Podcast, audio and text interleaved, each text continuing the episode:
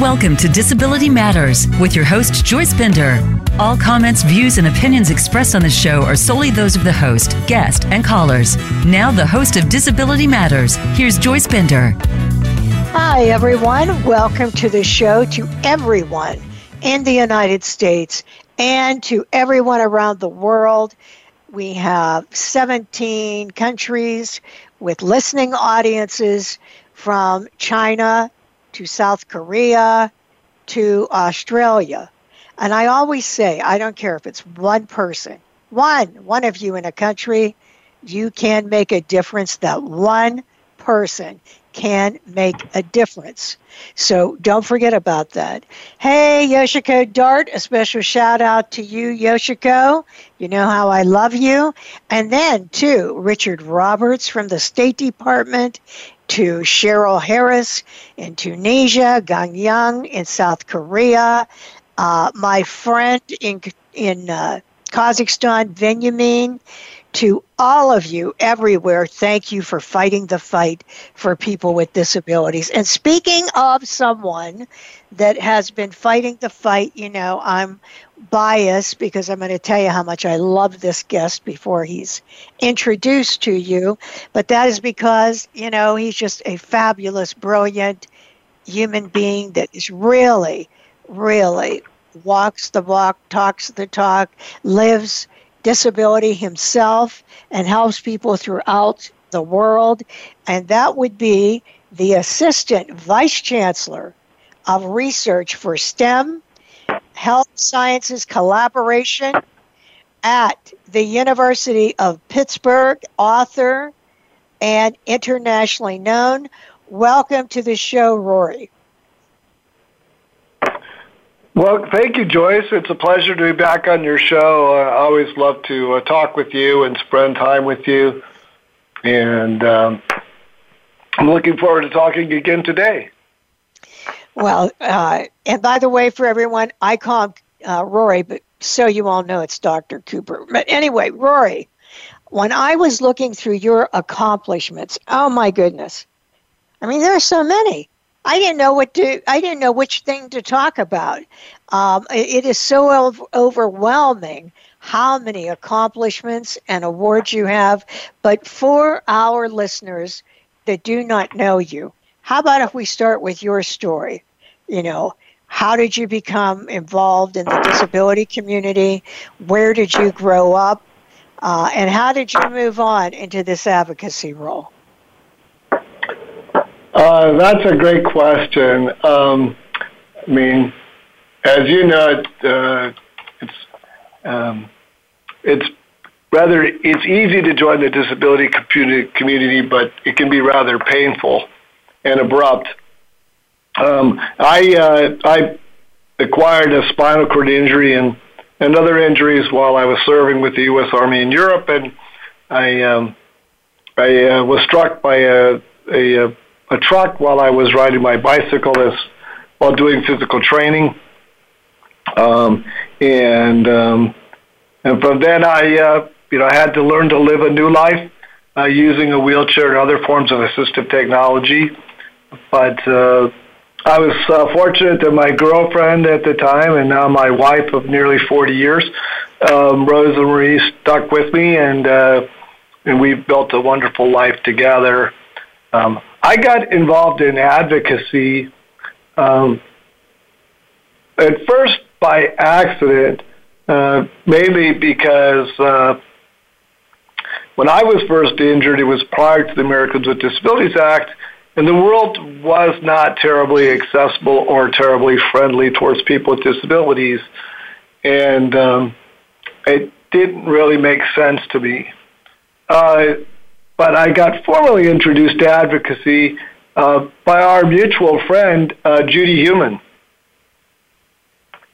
Oh, who at the time, to give you a little bit about dating myself, was um, one of the leaders of the of CAF, California Association of the Physically Handicapped, and um, and I went to uh, I got invited by a friend to want to go to one of their meetings, and uh, and Judy uh, convinced me that uh, not only should I pursue my uh, um, interest in, in college and engineering and in my interest in sports, but that um, those of us have the ability that have the ability also have the obligation to advocate for the um, for the rights and for the inclusion of people with disabilities. You know, she she is just what can I say? She's the history. She's history. She's uh, an author. Uh, the you know the movie Crip Camp. So many things, and uh, actually, I have a painting in my office uh, from Time Magazine of Judy when she was, uh, you know, in reference to Crip Camp, and it is just amazing how much she has done she's a great friend, but she has changed the world, no no doubt about it. And she's very uh, persuasive, so I can see what happened there. It would be like you had no no choice if Judy's asking you to do something. So then, Rory, how did you get to the University of Pittsburgh? So I uh, I got there in a rather cir- circuitous way. Um, so I uh, when I was first graduated from college, I was offered a uh, faculty position at California State University in Sacramento, and I was also offered a postdoc by the uh, VA Rehabilitation Research and Development Center and at the Hines VA in Illinois. And I managed to work out a deal to do both. So I worked with uh, Charlie Robinson and John Trimble as my mentors at the VA Rehabilitation Research Development Center in Hines while uh, pursuing a faculty position in biomedical engineering at California State University in Sacramento. And um, and Charlie Robinson moved from um, Illinois to the University of Pittsburgh and the VA Pittsburgh healthcare system and was the first chair of the Department of Rehabilitation Science and Technology. And um, he uh, he proposed to the then Dean Cliff Brubaker and uh, and the Senior Vice Chancellor for Health Science at this time, Tom Detre, to uh, recruit me to um, help with the uh, help establish the Department of Rehabilitation Science and Technology and to build a center that uh, was a joint collaboration between the University of Pittsburgh and the VA. And so, um, uh, yeah, Charlie uh, convinced, uh, actually convinced Rosie and I to to move from uh, California to uh, to Pittsburgh, and uh, it was uh, it was a rather interesting inter- interview process at the time. I was reading the book The Firm, and it felt a lot by John Grisham, and it felt a lot like that. Uh, uh, Charlie and Dean Brubaker and Dr. Detre and uh, um, that the, and the chancellor at the time, and all kinds of you know, sports medicine, he pulled out all the stops to uh, to make people feel like to make us feel like Pittsburgh would be the place for us to uh, to go. So, um, of course, we met with the VA leadership leadership in in Pittsburgh as well, and uh, and we were able to um, to work out a deal. And from that, uh, uh, I came to Rosie and I came to Pittsburgh, and uh, HERL was born, and and uh, basically uh, it's uh, it's uh, it's been uh, an it's been a rapid uh, rapid rapid growth uh, uh, ever since then. Oh, it has. It's so premier, so premier. Where where did you grow up then, Roy? Where where where was your where did you grow up as a child? Um, so uh, this is a little unique bit of trivia, but I uh, I was born in East LA, and I lived there uh, for first five years of my life. and then uh, we moved to Riverside, California, which is in in the uh, in the desert east of Los Angeles, for a little while, uh, and then uh, when I was ten, we moved to San Luis Obispo, California, and I kind of called I basically call that my hometown. Um, but uh, uh, and that uh, I lived there until I was 17, and then at that time I joined the army as a young enlisted soldier, and um, spent a little time training in the United States, but most of my time in the army was spent uh, spent in Germany during the Cold War. Uh, right at the uh, right at the Was at the back end of the Fulda Gap, which, if you know the Cold War, that was one of the places that we thought the Russians would come through Europe if they chose to uh, chose to be aggressive.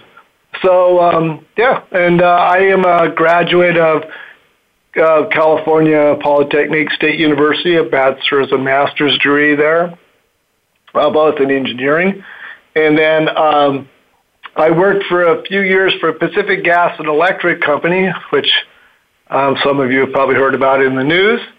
And uh, while I was there, um, my faculty advisors from Cal Poly um, convinced me that I might be, and I looked for some other jobs, and and uh, several of the people I was interviewing had recommended that I pursue a PhD given my career interests.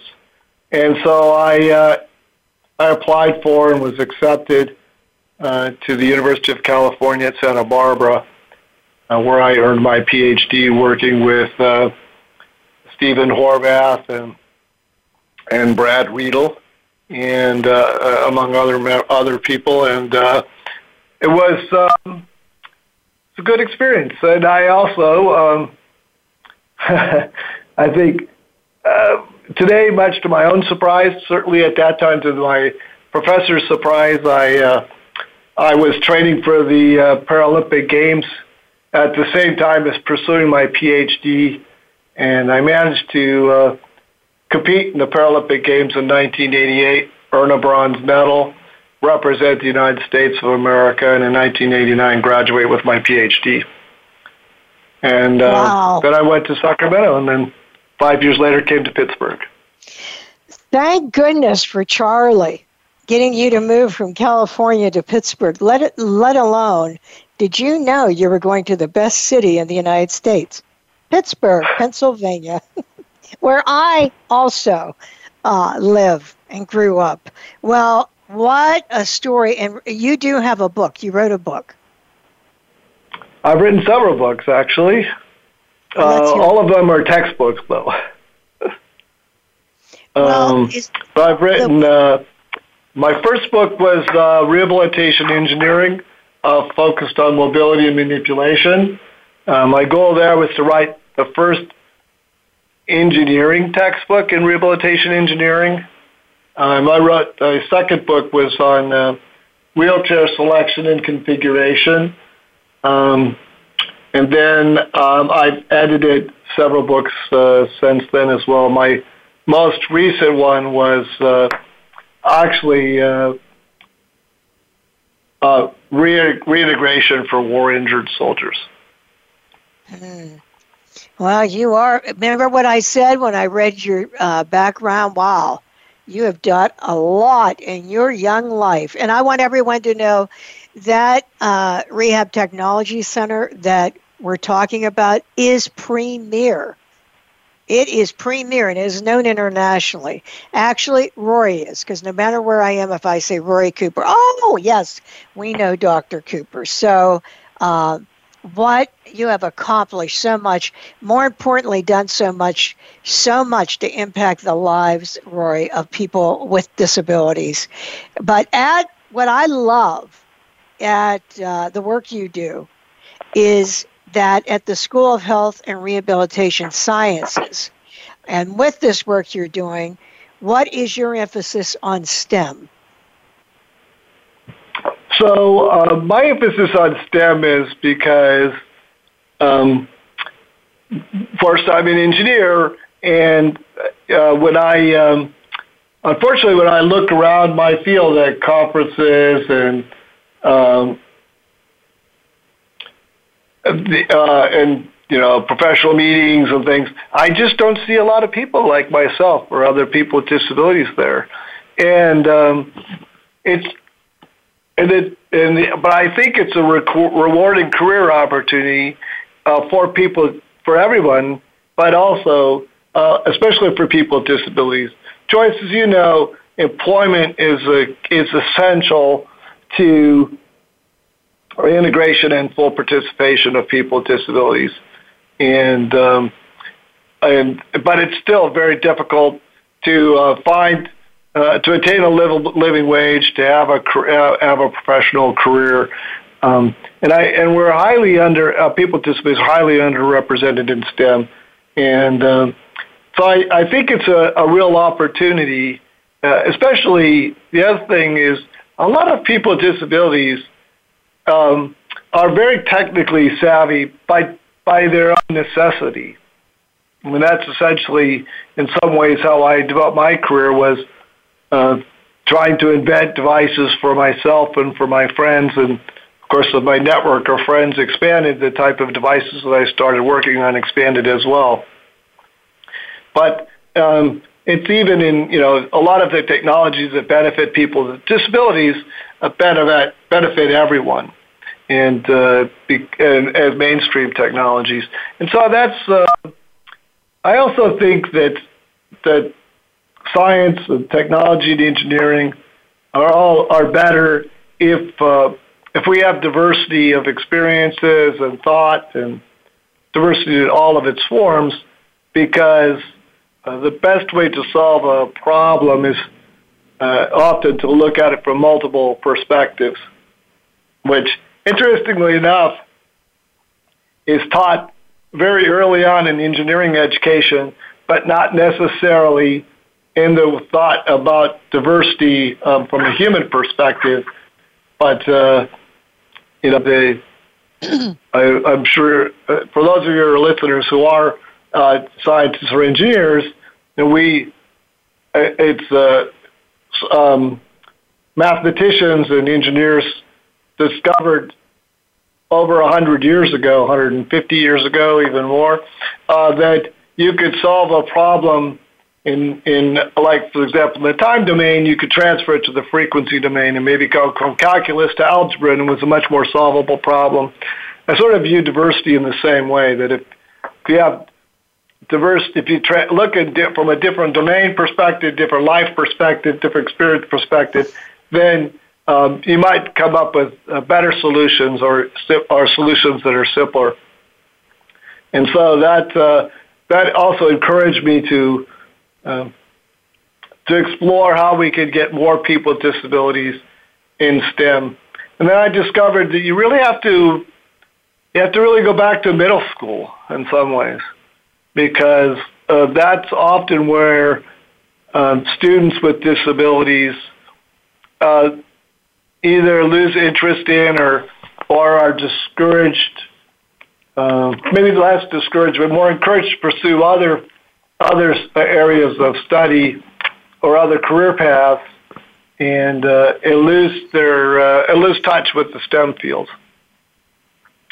Um, but also, it's unfortunately the problem tends to continue at the undergraduate level and graduate level. I was recently just asked to chair the uh, National Academies Committee on how we make uh, laboratories, field accessories, and computational software more accessible to people with disabilities, which um, that's kind of one of the barriers. You can get into STEM fields, but if you can't, if you become a note taker, observer, or uh, you're asked to just you know have a or not participate in those experiences, you can't get the full perspective and the full education that you might need to be successful. So that um, you know, largely that that motivated me. Uh, you know, partially, um, you know, to be uh, uh, you know honest, you you learn some of those values early on, and uh, I learned some of those values early when I was the Boy Scouts and earned the rank of Eagle Scout, and then later in the Army, uh, especially when I went to the non-commissioned officers academy, you um, you, you learn about uh, selfless service and paying forward. And I, I saw this as an opportunity where I could contribute beyond my individual engineering and scientific talents. Wow, that is wonderful. Well, that's just you. That's what I'm talking about when I said that. May I ask now what you're working on? Would that be the curriculum that you'd be doing this with? What would you be doing that with? So with the National Academies Committee, we're right now. So I have developed curricula, and and um, you know you know that uh, there's a, there's a lot of diversity within disability itself, and a lot of intersectionality.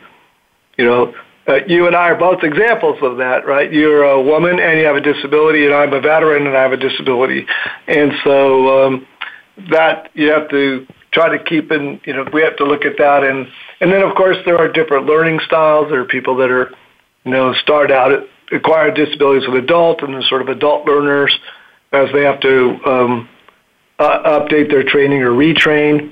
And so, uh, but the what we're doing at the National Academies is actually a series of listening tours, uh, because I don't profess to be the expert on all matters STEM or all matters on inclusion in STEM, and I probably wouldn't trust anybody who claimed to have those abilities.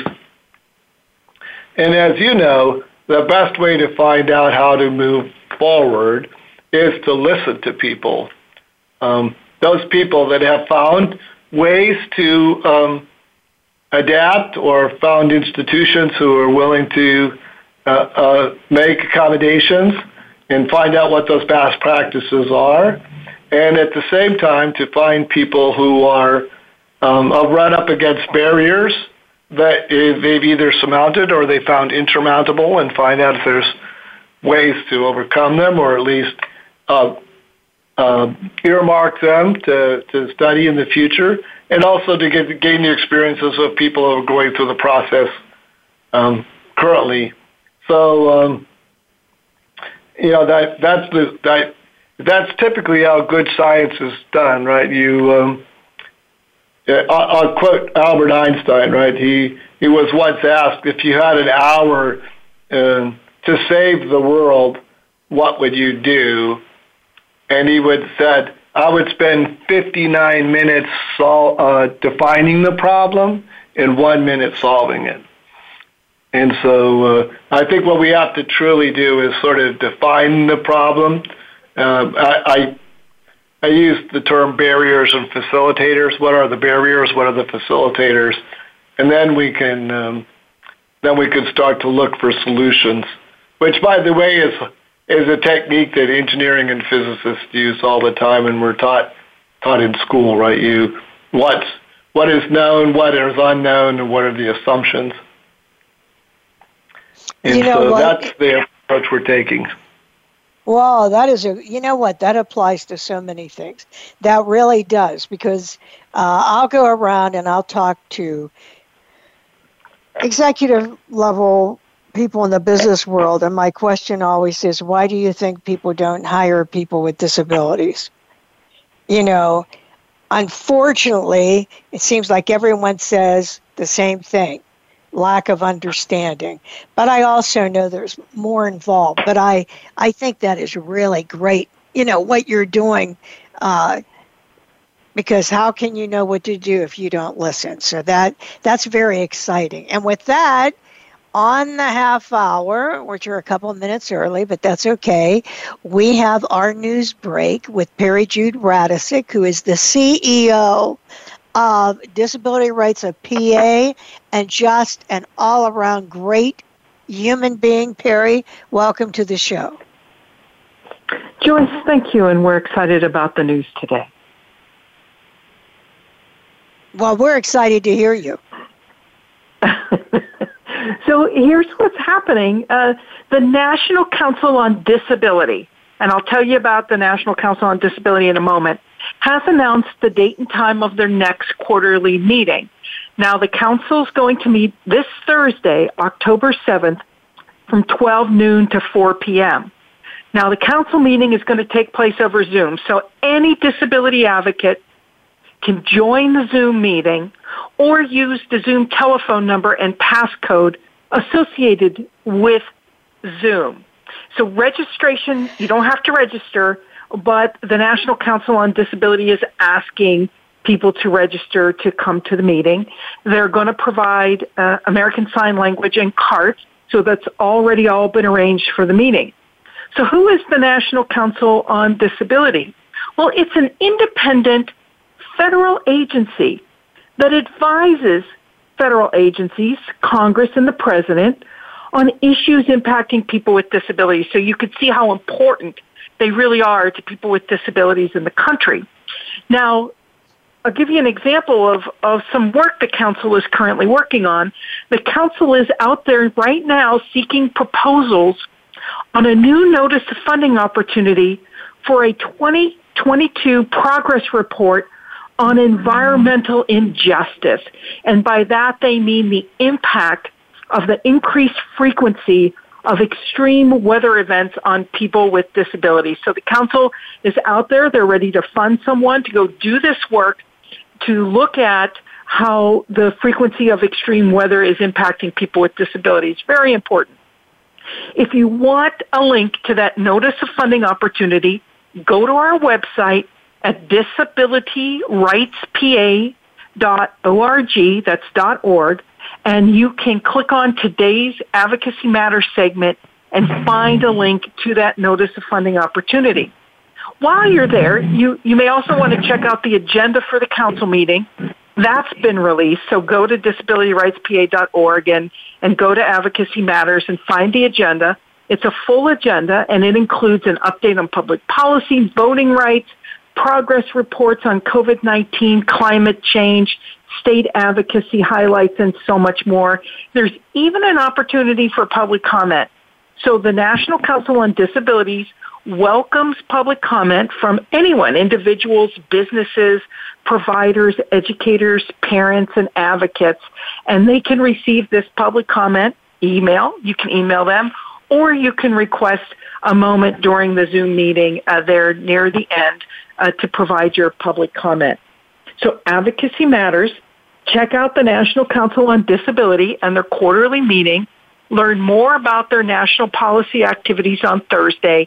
And be sure you visit disabilityrightspa.org if you're able to put in a proposal for their uh, notice of funding opportunity. Thanks, Joyce.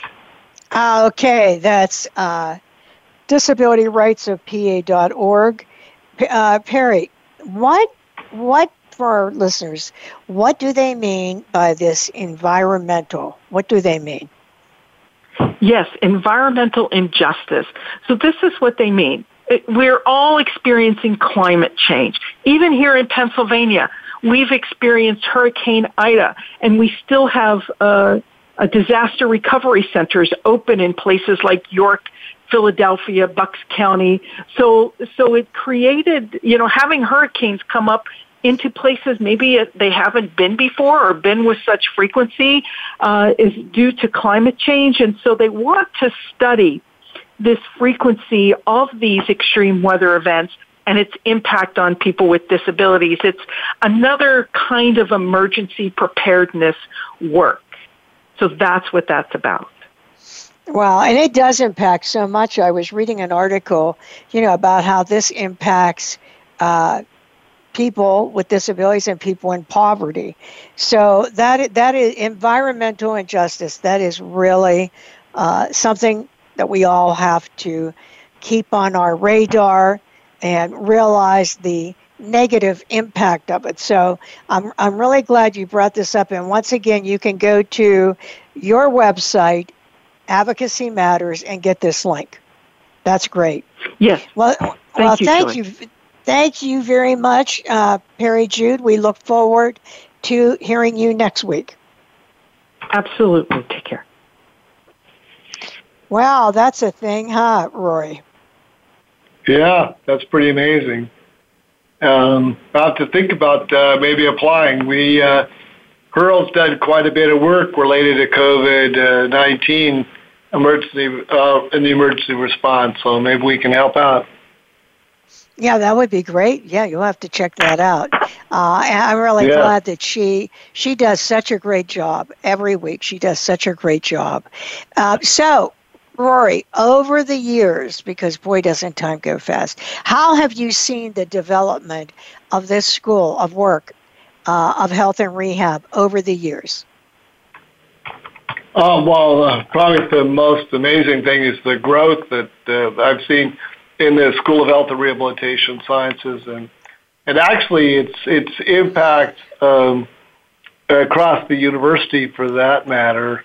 You know, uh, just to think about the um, well, of course, you know, Dick Thornburgh is a graduate of the University of Pittsburgh. Uh, he also passed away this year, another icon in the disability rights movement, and um, you know, he and Dick and Ginny Thornburgh uh, created the uh, Thornburgh Lecture Series, that is a partnership with the uh, School of Health and Rehabilitation Sciences, School of Law, the Institute for Politics, and um, School of Business.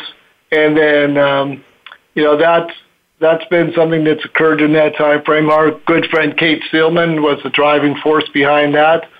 Um, later, uh, also the um, now uh, you know the about it's about three years old now that Chancellor uh, Gallagher created the Chancellor's Advisory Committee on Accessibility and Inclusion of, of People with Disabilities at the University of Pittsburgh.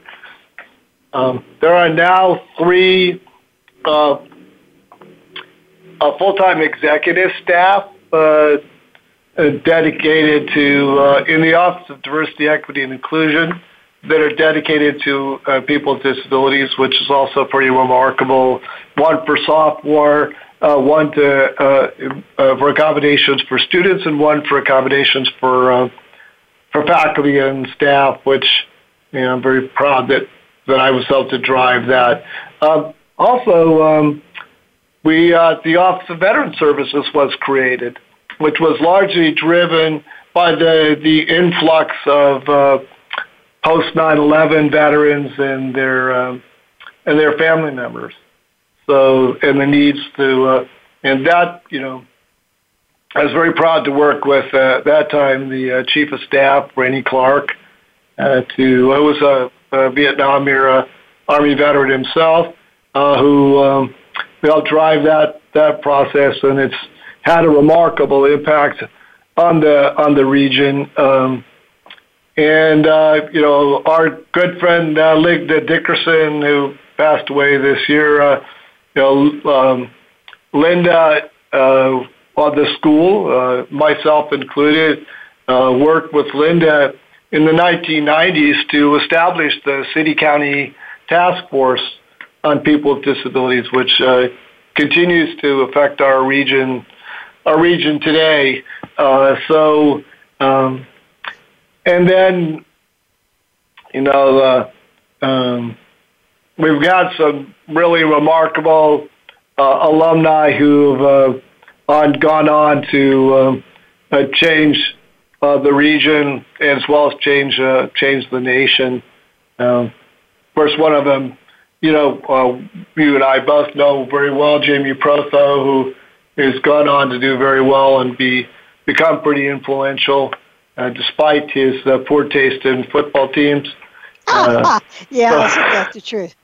I every time I describe Jamie, I'll say he really only has one disability. He's a Dallas Cowboys fan. That's his real disability. Yes, we know.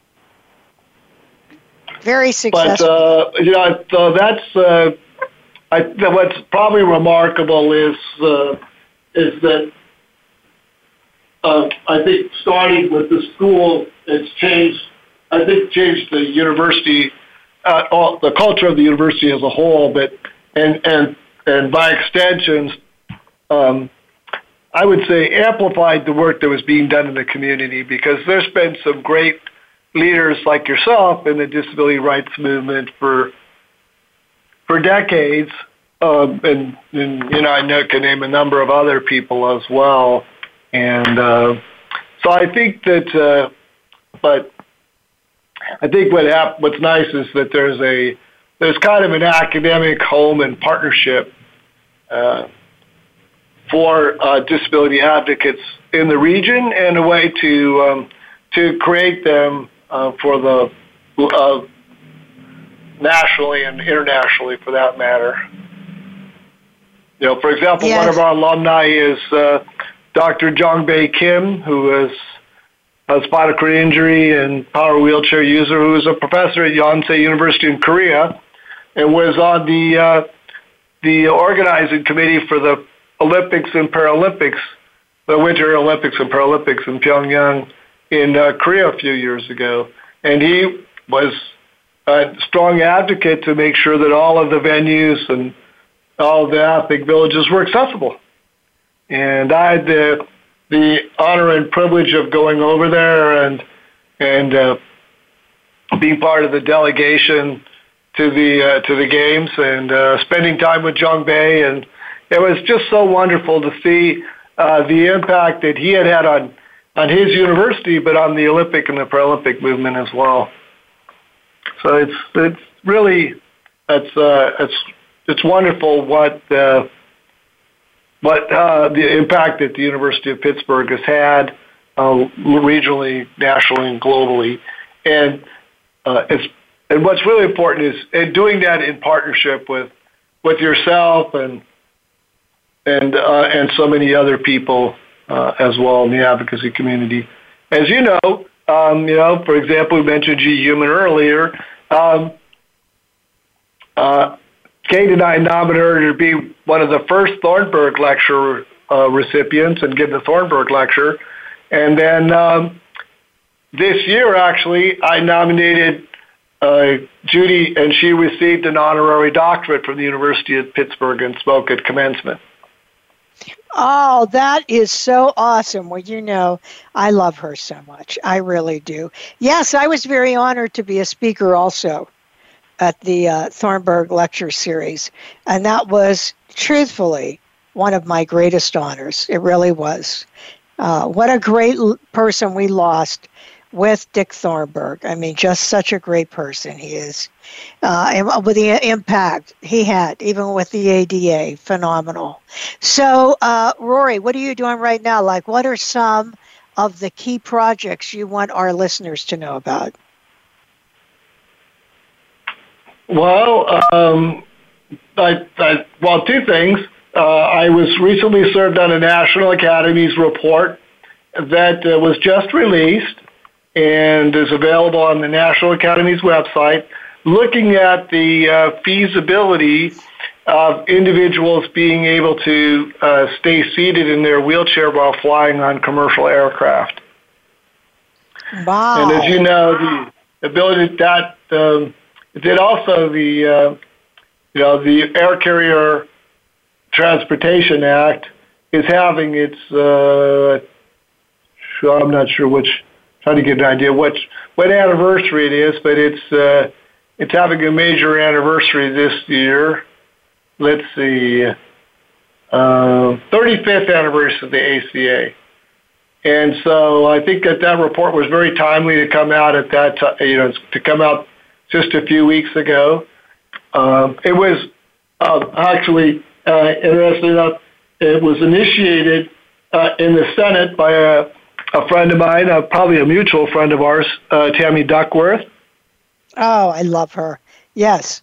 Um, and so, uh, you know, that, and as you know, the ability to travel uh, on airlines impacts people's ability to access health care, uh, uh, to participate in employment, and and to uh, to be active with their uh, their families and friends. Right? Just is you know, it could be anything from uh, somebody like myself or yourself that needs to travel to uh, participate in professional meetings, uh, uh, uh, but also uh, you know travel to visit family and or, or go on vacation. And in some cases, it means access to specialized health care.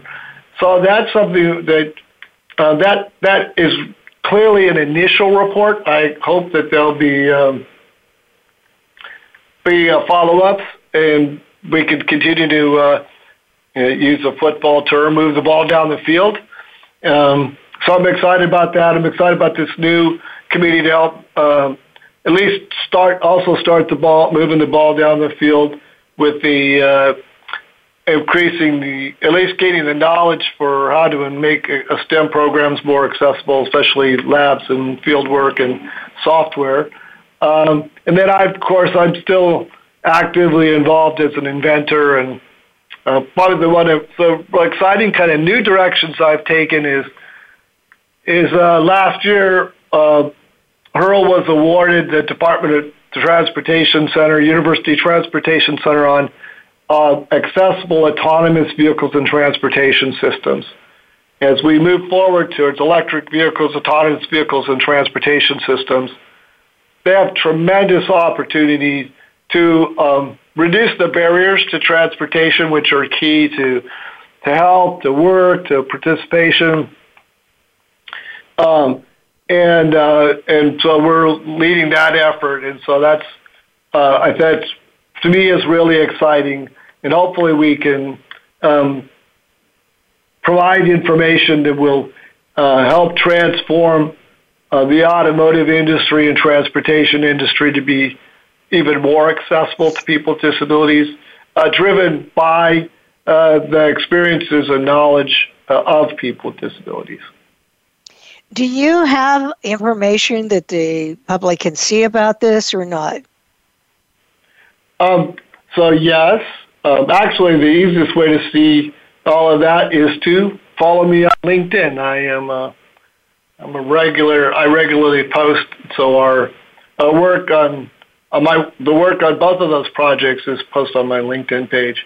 It's also posted on our HERL website, which is uh, simply herl dot pitt dot edu. Probably easiest to find it on LinkedIn since everyone uses that. So, uh, I mean, because I think that is so important. How many people do I know that use a wheelchair that do not want to travel by plane? Oh, and when Judy Heumann came here to speak, on the way back, they broke her wheelchair. So, I mean, but there are so many people that do have issues. So I think that's so great that you're working on that. And um, Kelly Buckland is now with the Department of Transportation as an assistant policy director. So I'm sure he'll be interested in also on what you're doing. So I know we don't have a lot of time, but um, what what tell us about your involvement again with the Paralympics? That's uh, well, that's that's great. Um, so I guess my involvement with the Paralympics started as an athlete. Um, I had the good fortune to representing the U.S. team and even being a team captain uh, on a one international team, um, and setting a world record, being the world champion. Then went out to the Paralympics and uh, won a, won a bronze medal, and then I uh, I got I got roped into um, applying my scientific and engineering knowledge. What's probably a little uh, few people know, know is that my dissertation was related to um, uh, wheelchair racing and modeling of wheelchair racing and design of better wheel- racing wheelchairs. Um, so I've had a long tie there. Uh, I served in many roles. Currently, I serve in two roles. I serve on the um, International Paralympic Committee Task Force on um, on Science and Technology, which is uh, a global initiative to improve the science behind the Paralympics and the technology behind the Paralympics, including um, all aspects from classification to um, equipment used by by coaches, by athletes, competition equipment, uh, as well as uh, equity, uh, how the Paralympics are perceived, very broad ranging committee. I'm also currently serving on the uh, Paralympic Vista Conference Steering Committee. Vista, the Vista Conference is the biannual conference, so held every two years, uh, to give uh, uh, that's globally held. Uh, one of the cool things that the Paralympics does is the um, the conference is free to any athlete who has competed in the Paralympics, and also um, the uh, price of, of participating in the conference is based uh, uh, varies depending on your uh, the World Health Organization uh, region that you live in. So we try to make it affordable for all and, and make it more representative. Uh, so that's kind of exciting. I've been doing that probably for I've done about doing both of those for about five six years now. Um, and uh, except outside of COVID, normally I would get to attend the Paralympic Games uh, to observe the advances in technology and and uh, those areas where people might be uh, pushing pushing the limits of uh, our, our current interpretation of the rules, uh, and looking at opportunities for expanding the sport. Uh, the other thing that I, I'm interested in is related to the Paralympics too is is um, how do we make it more include? Well, so one, um, how do we uh, expand opportunity from for individuals um, from low income from low income countries as well as from in in uh, in higher income countries, but with low income, but themselves have low income. So, how do we increase access to sports and recreation opportunities to to build pathways to the Paralympics, and or at least pathways towards um, living a healthy lifestyle through sports and recreation? Then. Uh, then the other interest of, of interest of mine is the um, the uh, um, is how do we increase access for individuals who the Paralympics calls high support needs, but basically individuals who uh, need assistance with some activities of daily living, and so that they can be included in the Paralympics. Related back to you know issues of, of travel, right? If it's difficult or impossible for you to travel, then it essentially becomes difficult or impossible to reach to the reach it to the Paralympics. But uh, one of the fun things on a positive side is uh, we uh, developed a racing chair smart wheel, which is a device to measure the efficiency of propelling a racing wheelchair. We worked with our U.S. Paralympic Training Center at the University of Illinois Urbana-Champaign, a couple of my former students there, uh, to test and I'll help optimize the wheelchair and the and the wheelchair propulsion technique of some of our U.S. athletes that competed in the Paralympic Games, and so um, and one of those was uh, of course was uh, Tatiana McFadden who won several medals in the Paralympic Games. So that was. Uh, even though I know, we I uh, love her. I love her. You know, I I've met her several times. She is so awesome. She is, yeah. She's a she's a tremendous athlete and and and a tremendous advocate as well. So, uh, uh, and uh, but you know, it's it's nice. And one thing you may not know about me, part of my legacy is that my uh, my coach when I was training for the Paralympic uh, uh Paralympics was uh, Marty Morse, who uh, was the coach of the team at the University of Urbana-Champaign. So of course, he had to coach me from a distance, but uh, so I do have a, a little bit of a connection to the uh, to the Illini, who have been um, tremendous con- contributors to uh, to wheelchair basketball and to wheelchair uh, athletics. Why? Probably for 50 years now. Wow. No, I didn't know that. Yeah, you are definitely connected. As a matter of fact, when I see the Paralympics, I frequently think of you. I'm thinking, where's Rory? I should be seeing Rory somewhere. Hey, Rory, you also do a lot of international work, international research, and you've told me this before. But am I right that many countries, people do not have access to wheelchairs? That's true. Unfortunately, um, globally, the World Health Organization estimates that there's about 100 million people need wheelchairs uh, in the world, and only 20 to 25 million of them uh, actually have access to or own a wheelchair, uh, which uh, so that's a, a tremendous, uh, and most of those individuals probably a, a, third of those individuals that have access or have a wheelchair don't have an adequate wheelchair. So that's a, a, a, a tremendous challenge.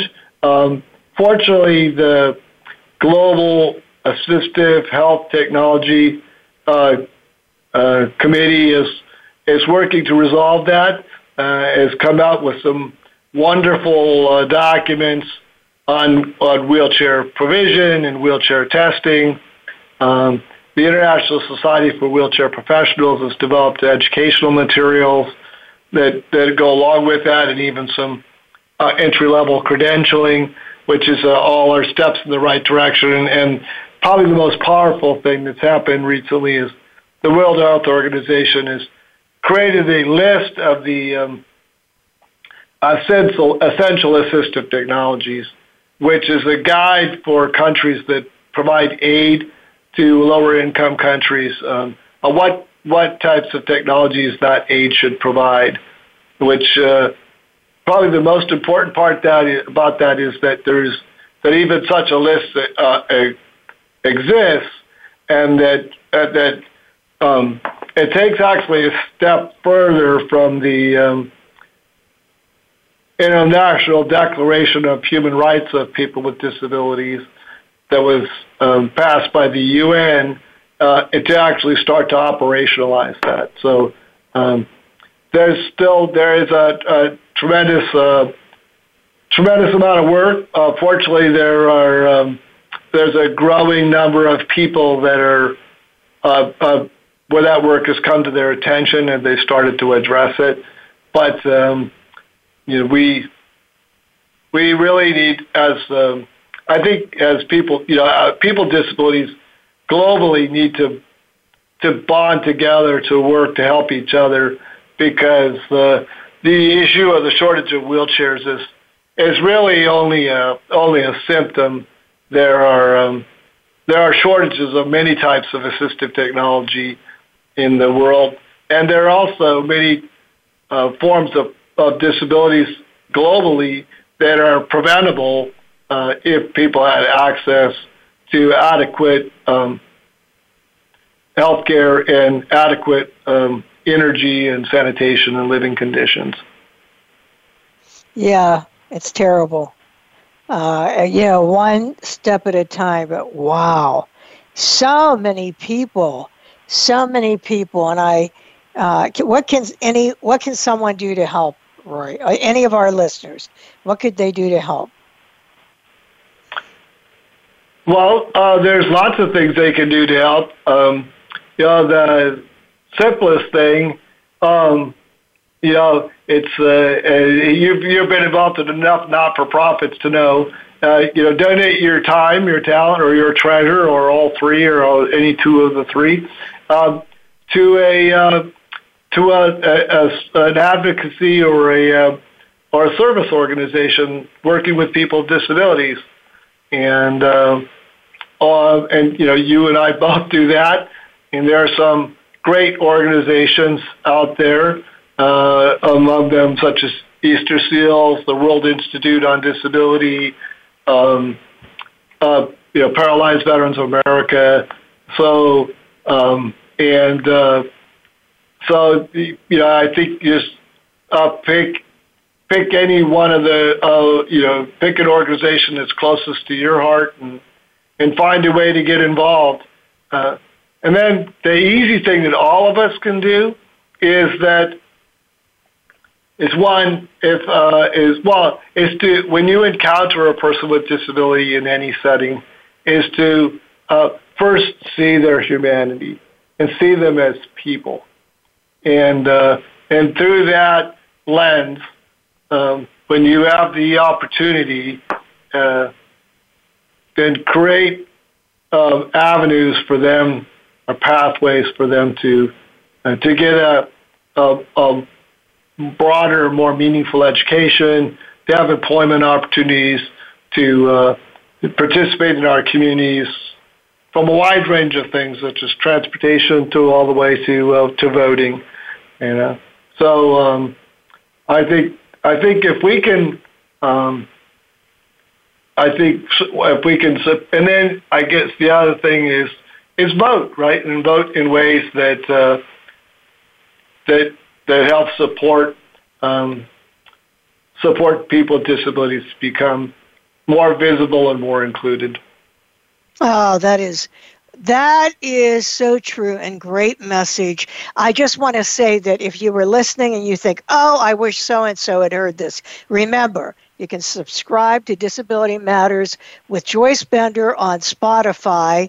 Uh, these shows are all on demand and, you know, just let people know. But thank you so much for being with us today, Rory.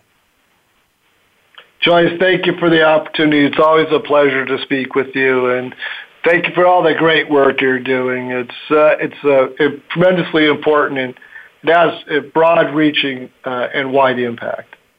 Oh, yep, we're in it together. That's for sure. And with that, I'm going to end the show with a quote. As you know, we end every show with a quote. And today it is C.S. Lewis who said, Courage is not simply one of the virtues, but the form of every virtue at the testing point. This is Joyce Bender, America's Voice, where disability matters at voiceamerica.com. And in the words of the great Mary Brocker, choose joy.